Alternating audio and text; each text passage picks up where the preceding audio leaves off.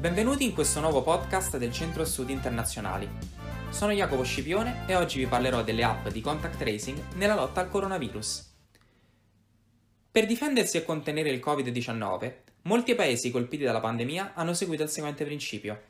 Il controllo dei movimenti e delle interazioni tra le persone garantisce un più efficace contenimento del virus. Ed è qui che entrano in gioco le app di tracciamento.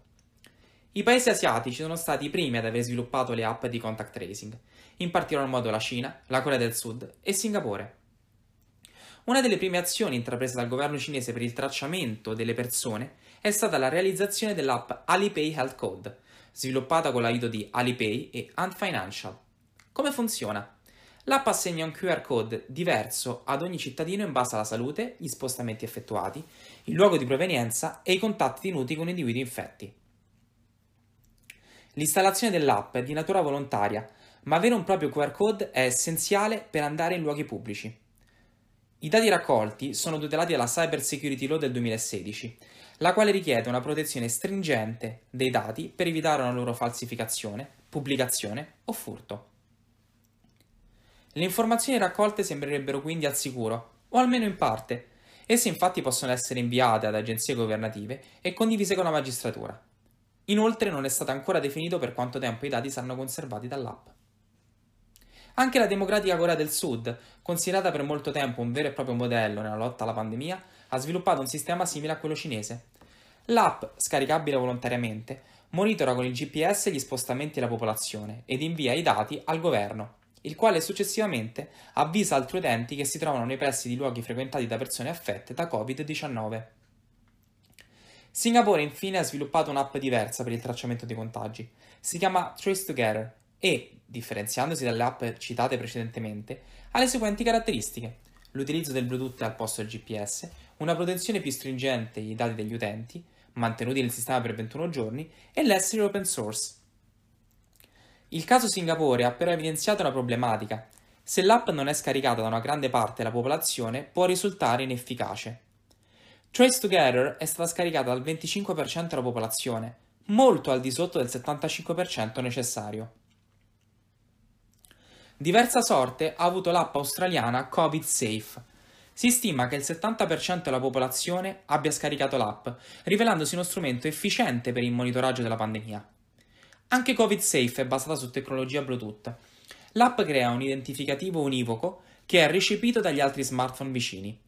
I dati vengono poi confrontati periodicamente in un registro e, se si rilevano dei collegamenti, viene inviata una notifica per contattare il personale sanitario. Anche qui i dati vengono mantenuti per 21 giorni.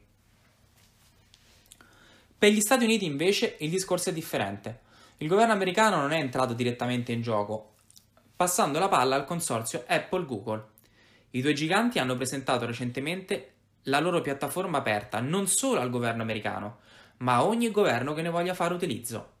Il consorzio si è anche proposto di sviluppare un'app basata su tecnologia Bluetooth che, forte di un sistema non centralizzato e non governativo, assicuri il rispetto della privacy e l'anonimato dei dati acquisiti.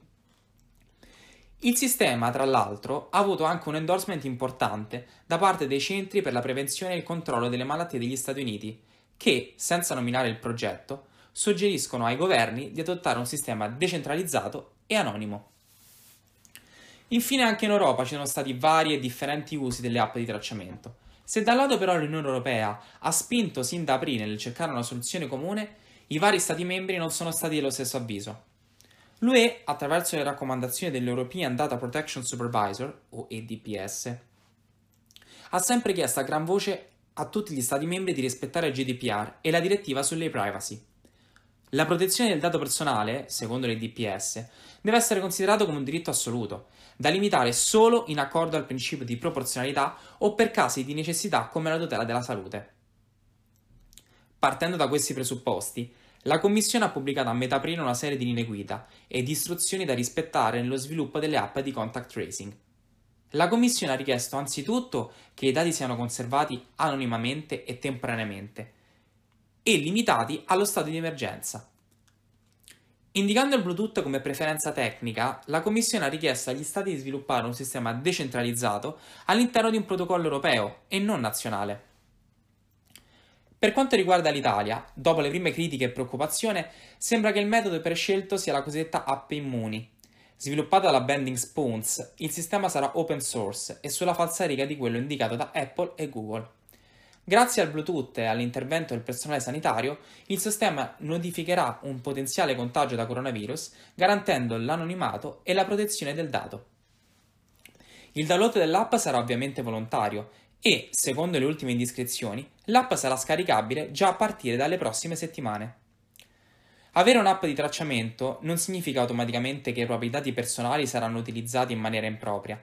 Grazie alle numerose regole messe in campo in ambito europeo e nazionale, l'orizzonte cinese è lontano.